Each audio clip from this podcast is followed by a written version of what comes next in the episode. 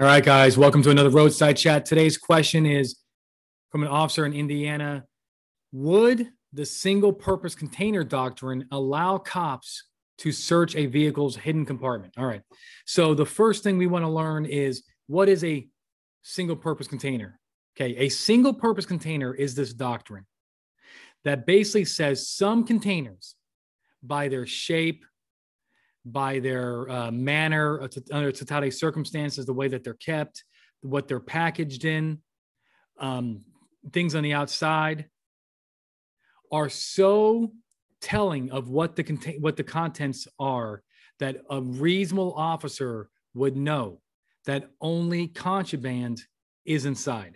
So, okay, that's a roundabout way. So in other words, a single purpose container is a container that announces its contents in a manner that only contraband is inside. Okay. The why this is important. This is important because under the Fourth Amendment, in order to search a container, you have to have usually probable cause plus, probable cause plus search incident to arrest, probable cause plus motor vehicle, probable cause plus consent, probable cause plus exigency. In other words, there is no such thing as searching a container based off of probable cause alone. It doesn't exist. It's a unicorn.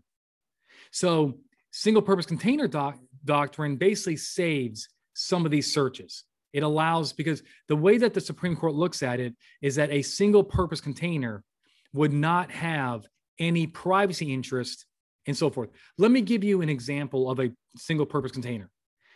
A drug package, right? A brick of cocaine. It's wrapped up in, you know, paper or duct tape and so forth. Can you see inside of it? No. But do you know that it's packaged in a way that only contraband is inside? Yes. Therefore, you don't need any other reason to search it. The reason the, the package containing contraband is enough.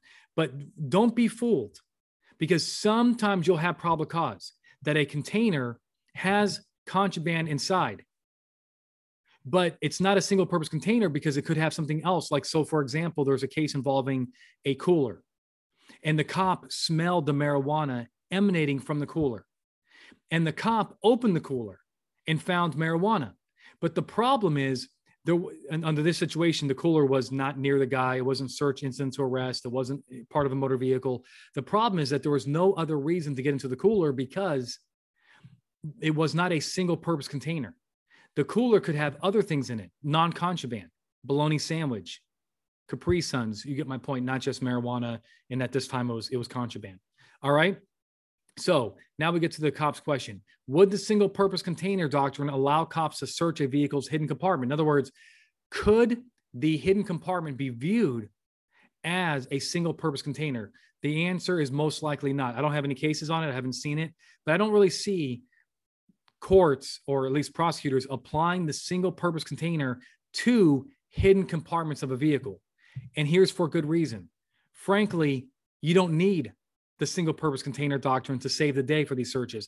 Why? Because the cop is going to have probable cause anyway. And if you have probable cause plus motor vehicle, that is the motor vehicle exception. Why not just use that? Forget the whole more complicated argument about single-purpose container. So that's really the answer here. We don't need the single-purpose container to even search the hidden compartment because you're going to have, if you have probable cause, you have probable cause, and just use the motor vehicle exception. All right. Hey, so I'm going to start, uh, you know, working on the, the format of these videos, you know, just repeat the question, do a better job repeating the question uh, like we do here, a little bit of a, um, you know, a better reminder what the question is as we talk about it. And as we get more, I'll even try to, you know, put some quotes in here from cases and so forth. Just realize I do the best job I can with the time I have, but we're getting better because you guys are giving me some great feedback about these. You're loving them. I like making them. There you go. All right. That's all I got for you.